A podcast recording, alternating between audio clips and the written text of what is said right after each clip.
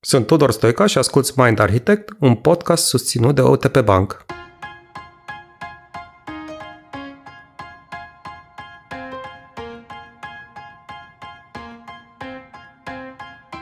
Cum te simți când eșuezi? Înveți din eșec pentru ca data viitoare să fie mai bine sau, din contră, te simți descurajat, descumpănit și fără motivație să încerci din nou? Dacă descurajarea, descumpănirea și lipsa de motivație te fac să renunți, află din episodul de astăzi de ce îți face rău acest mod de gândire. Reacția noastră la eșec este, de fapt, un instrument cu care suntem dotați. Rolul acestui instrument este să ne facă mai buni și nu să ne îndemne să renunțăm, iar dacă ne educăm să-l folosim cum trebuie, succesul e garantat.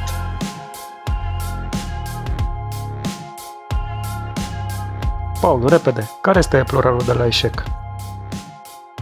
Drăgule, habar n-am, dar în principal pentru că n-ai voie să greșești de două ori.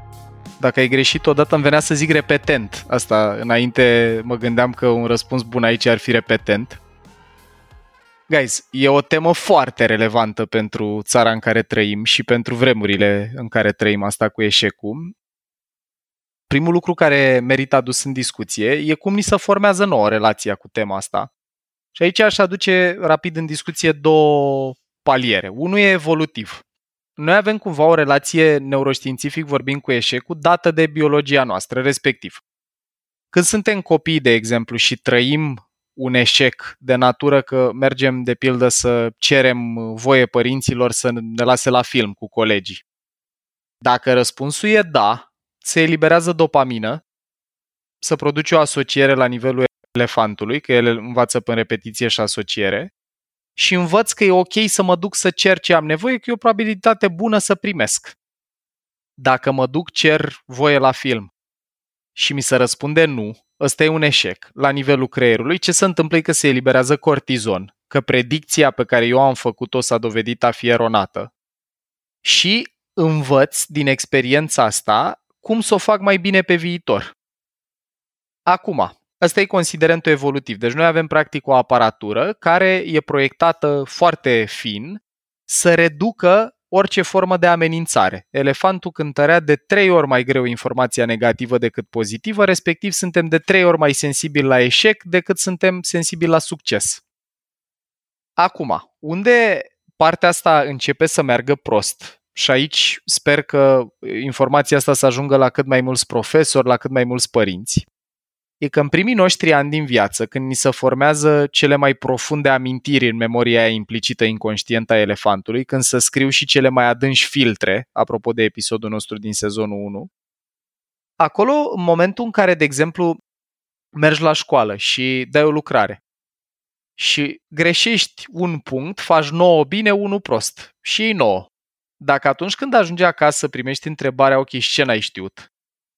Care nu e amenințătoare de sine stătător și tu spui, păi n-am știut să rezolv problema cu tare sau n-am fost atent la cu tare. Până aici, e un proces foarte folositor ăsta în care explorăm ce a mers prost să învățăm să o facem mai bine. Dar dacă în momentul în care eu spun ce a mers prost, discuția capăt o tentă din registru, păi normal că ai greșit, că ți-am spus de atâtea ori să fii atent la asta. Aici, dragilor, dacă avem parte de genul ăsta de reacție sau chestii mult mai intense, gen o palmă peste ceafă sau o ureche luată în mână de mamă sau de tată, în momentul ăla se poate elibera iară cortizonul de care vorbeam cu adrenalină chiar, apare activare în amigdală și elefantul nostru pune o ștampilă neurochimică peste amintirea asta, care va merge în memoria implicită inconștientă și pe viitor când mai apare orice problemă similară, trăim direct stres și anxietate. De când am primit lucrarea și am văzut că am luat nouă, aoleu, iar mă duc acasă. E, dacă crești într-un mediu, fie el școală, fie casă, fie ambele, în care când greșeai existau consecințe negative, repetiție după repetiție, elefantul nostru învață să aibă o mare aversiune la orice formă de greșeală și așa se instalează ceea ce noi numim perfecționism. Perfecționismul ca fenomen psihologic, ca tipar de gândire, este fix aversiunea noastră psihologică la a greși. Acum, chestia asta e cu două tăișuri. Un tăiș potențial pozitiv e ca inclinație să faci muncă de foarte mare calitate. Tăișul negativ e că dacă n-ai discernământ sau temperare în asta, adică dacă literalmente elefantul tău a învățat că n-are voie să greșească nimic, asta duce și la foarte multă frică, paralizie, hormon de stres eliberați în organism, o stare de vigilență permanentă, o stare de stres permanentă, care am povestit noi, poate să ducă inclusiv la probleme fizice. Când ești tot timpul îmbibat în hormon de stres, pentru că anticipează elefantul durere când greșești, începi să ai probleme cu stomacul, nu-ți mai funcționează ca lumea cortexul prefrontal, că între amigdală și cortexul prefrontal e relația aia mutual exclusivă. Am vorbit-o în sezonul 1 la deturnare emoțională. Când e activată amigdala, e închis cortexul prefrontal, îi se fură sângele și oxigenul. Când e activat cortexul prefrontal, se calmează amigdala. Și atunci, în esență, concluzia ar fi așa. Să ne fie frică de eșec are o componentă biologic evolutiv vorbind pozitivă. E bine că avem o aparatură cerebrală care învață să nu greșească. Nasol e în momentul în care chestia asta ajunge la un nivel la care nu mai trăiești de frica de a nu greși, nu te mai expui la nimic, te gândești de 100 de ori înainte să inviți în oraș un om pe care îl găsești atrăgător și așa mai departe. Deci frica e bună de eșec până la un punct mă gândeam contrar a ceea ce ai spus tu, poate că, nu știu, am putea să apreciem mai mult oamenii care împărtășesc cu noi eșecul, adică fie ei profesori, fie ei lideri în organizații sau chiar părinți. Că poate aici nu facem lucrurile în tocmai bine. Da, zic. nu e contrar, e fix în linie cu ce zic, adică ne suntem aliniați aici mm-hmm. și anume, în momentul în care eu dau un bar de să zicem că sunt profesor și copiii din clasa mea au făcut ceva greșit. Nu știu, au luat niște note mai mici decât așteptam sau așteptau la un examen important. Și dacă eu le spun în momentul ăla, dragilor, fie vorba între noi, și eu am trăit chestia asta când eram de vârsta voastră, eu mi-am dezamăgit părinții pentru că am făcut asta și uite ce am trăit și uite cum m-am simțit. Însăși faptul că împărtășesc experiența din butoanele alea sensibile pe care le au toți elefanții, ce buton apăsăm pozitiv? Relaționare. Relatedness, familiaritatea, exact. Da. Și când apăs butonul ăla, se eliberează oxitocină, apare încredere între noi și crește probabilitatea că copiii vor fi receptivi la discuția despre cum putem pe viitor să o facem și mai bine, lucru care e într-un contrast total cu dacă e o figură de autoritate, fie părinte, fie profesor, fie manager, fie lider, fie ce sunt, par invulnerabil. Eu nu greșesc niciodată iar atunci când un om din echipa mea sau un copil sau un partener de viață greșește, dăm drumul la vânătoarea de vrăjitoare în care avem o discuție despre ce a mers prost ca să-l stigmatizăm pe la care a greșit de față cu tot grupul ca să nu mai facă niciodată. Mhm. Astea duc la linii de cod în memoria elefantului foarte diferite. Adică în loc să facem oamenii să se simtă confortabili, să șeruiască pe viitor și să fie responsabili de ceea ce au făcut, Exact. Mai chestia asta. Exact, pentru că creierul nostru a evoluat să minimizeze orice formă de amenințare. Dacă tu ai puterea asupra mea, ești mama sau tata pe care eu îl o respect, ești un profesor a cărui bunăvoință sau în mâna căruia stă bunăstarea mea acasă, în momentul ăla, dacă feedback-ul pe care eu îl primesc inconștient, emoțional de la tine, e că atunci când greșesc mi se întâmplă ceva rău, automat o să-mi scadă apetența la risc și o să-mi crească foarte tare frica de a mă expune la orice lucru pe care e posibil să nu-l fac perfect. Și, dragilor, aici merită foarte tare reamintit că elefantul nostru învață scheme simple, n-are discernământ, adică nu o să înțeleagă mai certat când am luat 9, deci tu vrei să iau note mai mari. O să înțeleagă mai certat când am greșit, deci eu n-am voie să greșesc. Foarte important să reținem că aparatura asta veche de sute de milioane de ani nu reține chestii complexe, reține chestii foarte simple. Și de aia, felul în care reacționăm când cei din jur greșesc e foarte important apropo de dacă vor mai încerca vreodată. Cu cât stigmatizăm mai tare pe cineva când greșește, cu atât scădem probabilitatea ca omul ăla să mai expună la risc. E foarte interesant. Mă rog, teoria asta a eșecului. În pregătirea acestui episod am citit uh, o serie de cărți și eu și Dorin și încercat să ne documentăm și să găsim niște rețete de a reuși prin eșec. E și o vorbă americană care zice Can you fail your way to success? Adică mm-hmm. poți să reușești eșuând. Eu cred că natura cumva vine în sprijinul acestei teorii, în sensul că natura a încercat foarte multe variante până a ajuns la, mă rog, la situația în care ne aflăm noi acum, nu? Și un exemplu foarte Mhm. uh-huh. bun uh, sunt dinozaurii sau atâtea specii care au dispărut în mod natural. Dar totuși, care este cheia succesului prin eșec? De ce e bine să eșuezi uh, încercând uh, până când reușești? Sau care Păi, e... uite, o explicație, Tudor, foarte ancorată în neuroștiință e ce am povestit noi la episodul despre învățare, când am citat uh, cartea asta, How We Learn, al lui Stanislas Dehaene. El zice așa că unul din cei patru pași ai învățării este error feedback. În momentul în care facem ceva și iese diferit de cum ne doream, noi avem o aparatură cerebrală încă din primele zile de viață care să prinde și corectează. Deci în natura noastră să învățăm din ce facem greșit și să o facem mai bine. Deci cheia succesului prin eșec e învățarea în esență și corectarea respectivelor erori. Ce descriam mai devreme în care când greșești e stigmatizat, blochează un pic procesul ăsta în care, uite, e foarte diferit dacă am avea o întrebare din registru când iei nouă, să te întrebe, ok, și ce poți să faci data viitoare să iasă și mai bine? Ce lecție ți iei din asta? Versus, Păi, normal că ai luat nouă, că eu ți-am mai zis de trei ori să citești aia înainte și nu mă asculți, că niciodată nu mă asculți. Astea scriu linii de cod în elefant foarte diferite. Una te invită să înveți din ce greșești și s-ar putea în timp chiar să capeți apetență după ce am trăit un proces, după ce noi facem ceva împreună ca echipă, bai să vorbim un pic despre cum a mers, să vedem ce putem să ne luăm, ce putem să îmbunătățim. Dopamină, oxitocină. O facem împreună și o facem mai bine versus cortizon. Am greșit, aoleu, hai să văd cum pot să sar partea asta din discuție, să văd cum pot să evit. Da, da, totuși, uite, vezi că există și situații în care e bine să nu greșești. Nu știu, e bine să nu greșești băcând degetele în priză, știi? Asta e treaba. Deci un principiu interesant care apare și într-una din cărțile pe care le-ați citit voi în documentare. Mi-a plăcut ideea asta foarte tare. E din Adapt, scrisă de Tim Hartford, dacă vor cei care ne ascultă să aprofundeze unul din principiile lui de acolo e ăsta cu fail on a survivable scale. Adică încearcă să o dai în bară și să înveți acolo unde dacă o dai în bară nu e fatală experiența. Dacă eu vreau să învăț să stau în cap, e mult mai ok să eșuez pe iarbă pe un teren plat decât pe marginea unui bloc la etajul nou. Chiar dacă iese o poză de Instagram sau de Facebook mai bună dacă încerc să stau în cap pe marginea aia, dar acolo dacă greșesc e ultima dată când voi mai greși. Deci, un principiu foarte aplicabil și sănătos e să încercăm să facem managementul riscului cumva. Ok, ne permitem să riscăm banii ăștia la bursă, să învățăm cum merge cu bursa? Dacă da, atunci e o probabilitate mare că dacă îi pierdem o să putem învăța fără să asociem emoțional, băi, nu mai pariez niciodată.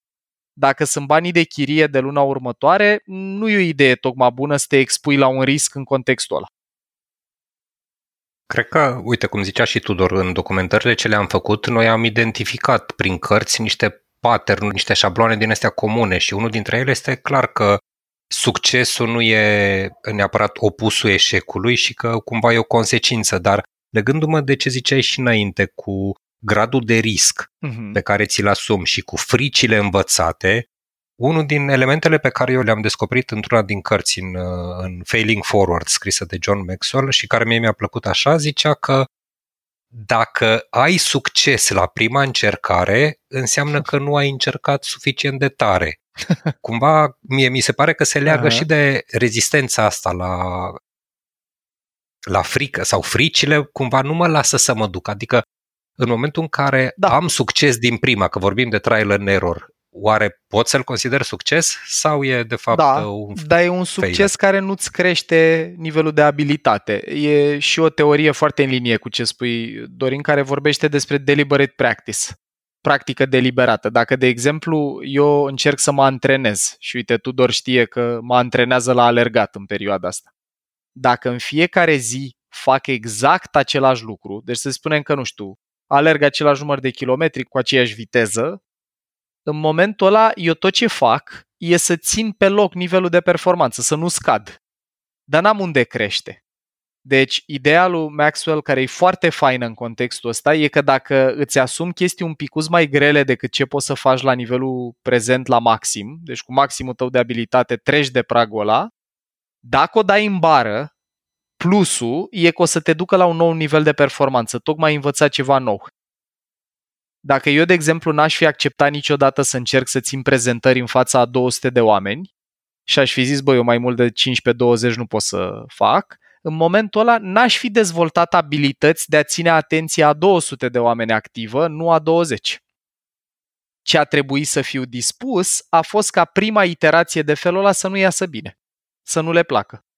Iar asta, din fericire pentru elefantul meu, e un eșec tolerabil. Nu mă bucur, am o nevoie puternică să iasă bine, am un buton cu statut sensibil, dar e ceva ce pot să tolerez. Și, dragilor, mă leg de ce ai adus tu în discuție, Dorin, să introduc un citat. E foarte relevant apropo de zona asta cu failure și cu frica. Practic, emoția care pe noi ne înfrânează de la a încerca e frica. Și frica are un rol foarte sănătos în evoluție, că te împiedică să te pui în situații periculoase pentru supraviețuire. Rolul ei evolutiv ăsta e, de asta și un cățel poate să trăiască frică sau alte mamifere, nu doar noi. E, în Dune, de Frank Herbert, care e una din cărțile care mi-a marcat copilăria într-un fel sau altul, era un citat care zicea așa, Fear is the mind killer. Și acum noi neuroștiințific știm și de ce. Pentru că în momentul în care trăim frică, frică înseamnă cortizon adrenalină. Când se eliberează hormonii ăștia ai supraviețuirii, preia controlul sistemului limbic, care anulează toate funcțiile superioare ale călărețului. Focus pe pozitiv, autocontrol, flexibilitate, moralitate, empatie, toate dispar. Deci, literalmente, frica, și mai ales frica într-un context din ăsta de tentativă personală profesională, pe noi ne face să ne pierdem cea mai bună parte din creier. Dacă mi-e frică să merg pe sârmă la etajul 20, e o frică foarte sănătoasă evolutivă asta. Dacă mi-e frică să nu conduc o viteză prea mare că e posibil să fac accident, iar e o frică foarte sănătoasă evolutiv. Dacă mi-e frică să-mi exprim nevoile la mine în familie pentru că anticipez din experiențe trecute că o să-și bată lumea joc de mine, asta mă condamnă încet, dar sigur, la o viață de suferință psihologică. Dacă mi-e frică să nu țin prezentări că e posibil să par incompetent, mă plafonează profesional. Și tot în Dune mai zicea o chestie foarte interesantă. Zicea, o să încerc să citesc din memorie, era un citat care spunea așa I will face my fear and it will pass through me and when it's gone, there will be nothing, only I will remain. Ce e de luat din ideea asta? Că frica e o emoție trecătoare. Dacă în momentul în care trebuie să ții o prezentare în public poți să treci de primele momente când elefantul spune nu te duce că murim, că așa am învățat, de exemplu, în experiențe școlare, și poți cu ajutorul călărețului să-ți inhibi reacția aia de stres și să zici hai mă totuși să încerc, cei mai mulți oameni după ce încep să vorbească la un minut sau două, încep să simtă mult mai relaxați. Dacă poți să stai cu starea asta de frică suficient de mult timp, la un moment dat creierul nostru să prinde, a, stai așa că uite, am început să practic activitatea care anticipam că o să mă doară, nu mă doare, a, ok, hai să continuăm. Și dispar hormonii de stres. Tot frica sau mai exact lipsa fricii explică faptul de ce copiii sunt mai expuși la eșec decât adulții? Sau? Ce îmi place asta, Anca. Îmi place mult de tot întrebarea asta. Dragilor, copiii sunt mult mai deschiși la a o da în bară decât adulții, pentru că înainte de a ajunge în context școlar sau dacă au părinți perfecționiști, nu au învățat să asocieze o da în bară cu durere. Adică n-au decât înclinația sau aparatura pe care toți o avem să învățăm din greșeli, am greșit, n-a ieșit cum a vrut, apare frustrare, învăț să o fac mai bine. De asta copiii, de exemplu, sunt dispuși când sunt mici, înainte să băgăm în viața lor tablete și social media și altele, să repete construcția unui castel de nisip de 10 ori. Pentru că o da în bară prima dată nu înseamnă sunt un ratat, nu merit apreciere, nu merit iubire, înseamnă ok, stai puțin, ce am făcut greșit? Am făcut peretele prea subțire, n-a putut să ducă greutate, hai să o fac mai bine. Și nici nu e un gând conștient, e ceva ce dacă ne uităm și la mamifere, la un cățel sau la un raton. Ratonii, de exemplu, sunt uh, maestri spărgători, master burglars. Sunt cercetări care arată că poate să învețe într-o oră să spargă orice fel de lacăt, suficient de simplu. Dacă ne uităm la mamifere, ratonul, dacă n-a reușit din prima să spargă lacătul, nu se duce acasă și se autoflagelează. Să duce și și să ești un raton prost, o să râdă toți de tine, vai de capul tău. Numai oamenii au capacitatea asta să intre în stres și să se simtă oribil pentru că au greșit ceva. De unde vine asta? Din filtre, din experiențe anterioare, cum învață elefantul, prin repetiție și asociere în care eu am învățat să anticipez durere după ce o dau în bar. Deci cel mai frumos dar ca părinte, după mintea mea, pe care îl putem face copiilor noștri, dragilor, este să-i ajutăm să învețe că eșecul nu înseamnă sfârșitul vieții sau al iubirii sau al acceptării, ci înseamnă ceva indezirabil din care putem învăța să o facem data viitoare și mai bine. E un vers în uh, I'm Yours, melodia asta lui Jason Mraz, care mie îmi place foarte mult. Zice, you win some or learn some. Ori câștigi, ori înveți. Nu ori câștigi, ori pierzi. Ori câștigi, ori înveți. Da, dacă ducem discuția un pic în, uh, și în mediul de, de la birou, în mediul uh-huh. de la servici, relația asta cu eșecul și relația cu succesul, sunt convins că și ce am observat prin multe companii, că există acele success stories mm-hmm, pe care le care celebrăm. publică, le, da, exact, le celebrăm și în anumite companii am văzut și sesiuni din astea lessons learned, care cumva se fac mai cu ușile închise, membrii proiectului analizează de ce, de ce au failuit și chiar am un exemplu pe care voiam să-l pun un pic pe masă.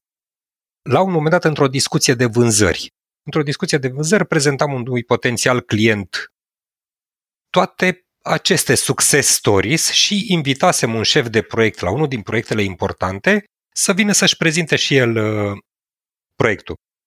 M-a surprins și pe mine și pe toată audiența pentru că a făcut o prezentare în care a arătat tot ceea ce poate să meargă prost. Adică, dragă potențial client, dacă vei lucra cum noi, ia uite, astea poate să meargă prost. Prima reacție, clar, pentru mine a fost una de frică, fost de stupefacție pentru toată lumea, Ce dar la aici? sfârșit, exact, la sfârșit a fost atât de mult de impact și cred că se leagă și cu discuțiile noastre din episoadele anterioare de vulnerabilitate, de siguranță psihologică. Exact. Toate astea au dus la un impact și a fost un curaj. Cred că și cultura de companie, cumva, că vorbeam de copii, vorbeam de părinți, vorbeam de profesori, și cultura de companie contribuie un pic la relația noastră cu eșecul și cu succesul contribuie enorm și din, discur- din exemplu tău două lucruri vreau scot în evidență. Unu e că fie tu ca lider, fie organizația în sine, dacă omul ăsta a avut curajul să facă genul ăla de switch, de schimb în prezentare, fără să ceară acord, fără să întrebe, arată că el trăia cu un grad de siguranță psihologică suficient de mare încât să-și dea voie să riște în felul ăla, să facă genul ăla de transformare. Și ăsta e un lucru de apreciat, fie cu trimitere la tine ca lider, fie cu trimitere la organizație, fie la ambele. Mai ales că, dragilor, cercetarea organizațională, am povestit noi în repetate rânduri, arată așa. Cel mai important criteriu, dacă vrei ca un grup să performeze, ca o echipă să performeze, este siguranța psihologică, să simt că dacă fac ceva risc și greșesc, nu o să-mi tăia capul. Deci ăsta e primul lucru care merită scos în evidență din exemplu tău, în care un om a vorbit deschis și transparent despre ce n-a mers bine și doi, e că în relație cu clientul, chestia asta arată foarte multă, construiește foarte multă încredere pentru că, unu, îmi apăs statut negativ mie cu trimitere la cele cinci butoane sensibile ale elefantului din sezonul 1 și doi, când împărtășesc ce a mers prost, arăt transparență, arăt umanitate, și știți, e ca, într-un fel, na, ca momentul lui Băsescu cu Dragă Stolo, fără să intrăm în politică. De ce a scorat foarte sus emoțional momentul ăla în, pentru elefantul alegătorilor, e că a apăsat familiaritate pozitiv. Da, mă, uite un om transparent care mai și greșește, uite un om uman. E, astea două împreună au un efect foarte puternic. Faptul că organizația sau liderul construiește siguranță psihologică și că oamenii pot recunoaște când greșesc, e foarte folositor. Și mai dau și exemplul ăsta. Dacă trăim într-o cultură de echipă sau familie sau de grup în care nu tolerăm greșelile, lucru care se poate uh, arăta pur și simplu prin faptul că nimeni nu vorbește despre ce a mers prost. Atunci îi descurajăm pe noi membrii să arate vulnerabilitate și să vorbească despre ce a mers prost. Și, dragilor, imaginați-vă cum e să fii un manager, să ai niște sute de oameni în subordine și să n-ai habar când greșesc, că le e frică să spună. Despre asta e vorba. Paul, ne apropiem de finalul episodului. Ce recomandări facem pentru ca oamenii să reușească prin eșec? Păi, dragilor, eu o să fac trei rapide și după aia, dacă vreți și voi, fie din carte, fie din alte experiențe, să aduceți în discuție unul cu drag. La mine sunt așa. Ce m-a ajutat personal foarte mult și valida și de ce arată research e că dacă avem un mindset cu fă ce ține de tine cât poți tu de bine, nu perfect. Este mult mai constructiv și eficient în business sau în relații decât dacă trăiesc cu mindset-ul eu n-am voie să greșesc. Ce fac eu trebuie să iasă impecabil. Aici aș vrea să fac și o trimitere la un film. E ceva neobișnuit, că noi în general cităm cărți, dar dacă vrea cineva să vadă limita perfecționismului, deci unde chestia asta cu trebuie să iasă perfect versus trebuie să iasă good enough și atinge limita, recomand să vadă Burnt, b u r n t cu Bradley Cooper, când e el bucătar. Și ăla e un exemplu perfect de unde perfecționismul și atinge limita. Am un, Number coleg, one. am un coleg care zice mai binele dușmanul binelui. Exact. Exact, mult mai frumos sintetizat. Acolo e într-o poveste cu un om care încearcă să-și ia a treia stea Michelin și să vede unde nu mai merge cu frica de eșec, cu perfecționism. A doua e fail better. Ideea asta că, băi, ok, am dat o bară, hai să văd ce pot să învăț, că data viitoare să fie și mai bine.